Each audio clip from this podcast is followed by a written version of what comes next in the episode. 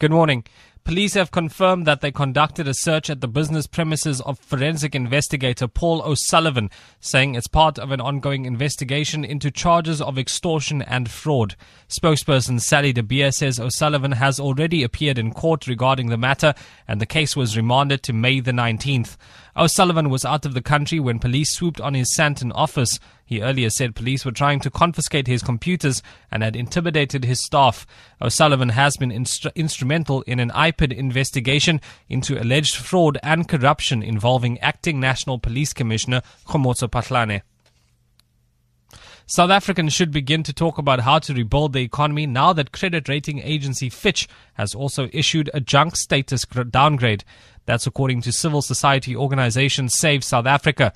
Less than a week ago, Standard & Poor's downgraded the credit rating of South Africa and some of its banks to junk status.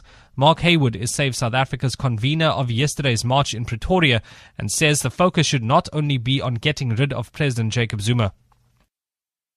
We're now in a very dark hole when it comes to the economy.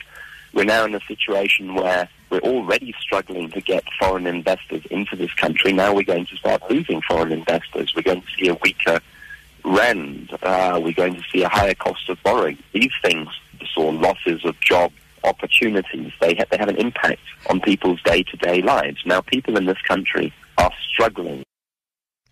Communications Minister Ayanda Dlodlo says President Jacob Zuma has the same constitutional rights as those who are demanding his resignation. Dlodlo was speaking at a media briefing in Pretoria alongside ministers from the security cluster following yesterday's nationwide anti-Zuma marches. She, however, says the marches are a clear indication that South, South Africa's democracy is maturing.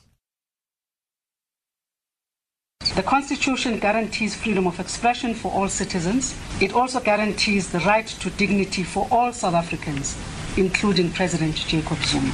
South Africans will have another opportunity to make their mark in 2019, and through this free and fair electoral process, citizens can make their voices heard. And finally, the Swedish state prosecutor says a man has been arrested on suspicion of a terrorist act following yesterday's truck attack on pedestrians in the capital, Stockholm. Four people were killed and 15 wounded when a stolen truck rammed into a department store. Reports suggest a second suspect has been arrested, but police have not yet confirmed this. Sweden's Prime Minister Stefan Löfven says Swedish values will not be undermined. The BBC's Dan Johnson reports. Tow trucks were brought in overnight to take the lorry away. There are reports the man who hijacked it and drove at shoppers on the main pedestrianised street is from Uzbekistan and had expressed sympathy for Islamic State on the internet. No official confirmation of that, but Sweden's Prime Minister was clear this had all the hallmarks of a terrorist attack. Sweden's proud of its open society that embraces all, but this attack raises some difficult questions. For Good Hope FM News, I'm Madrik Peterson.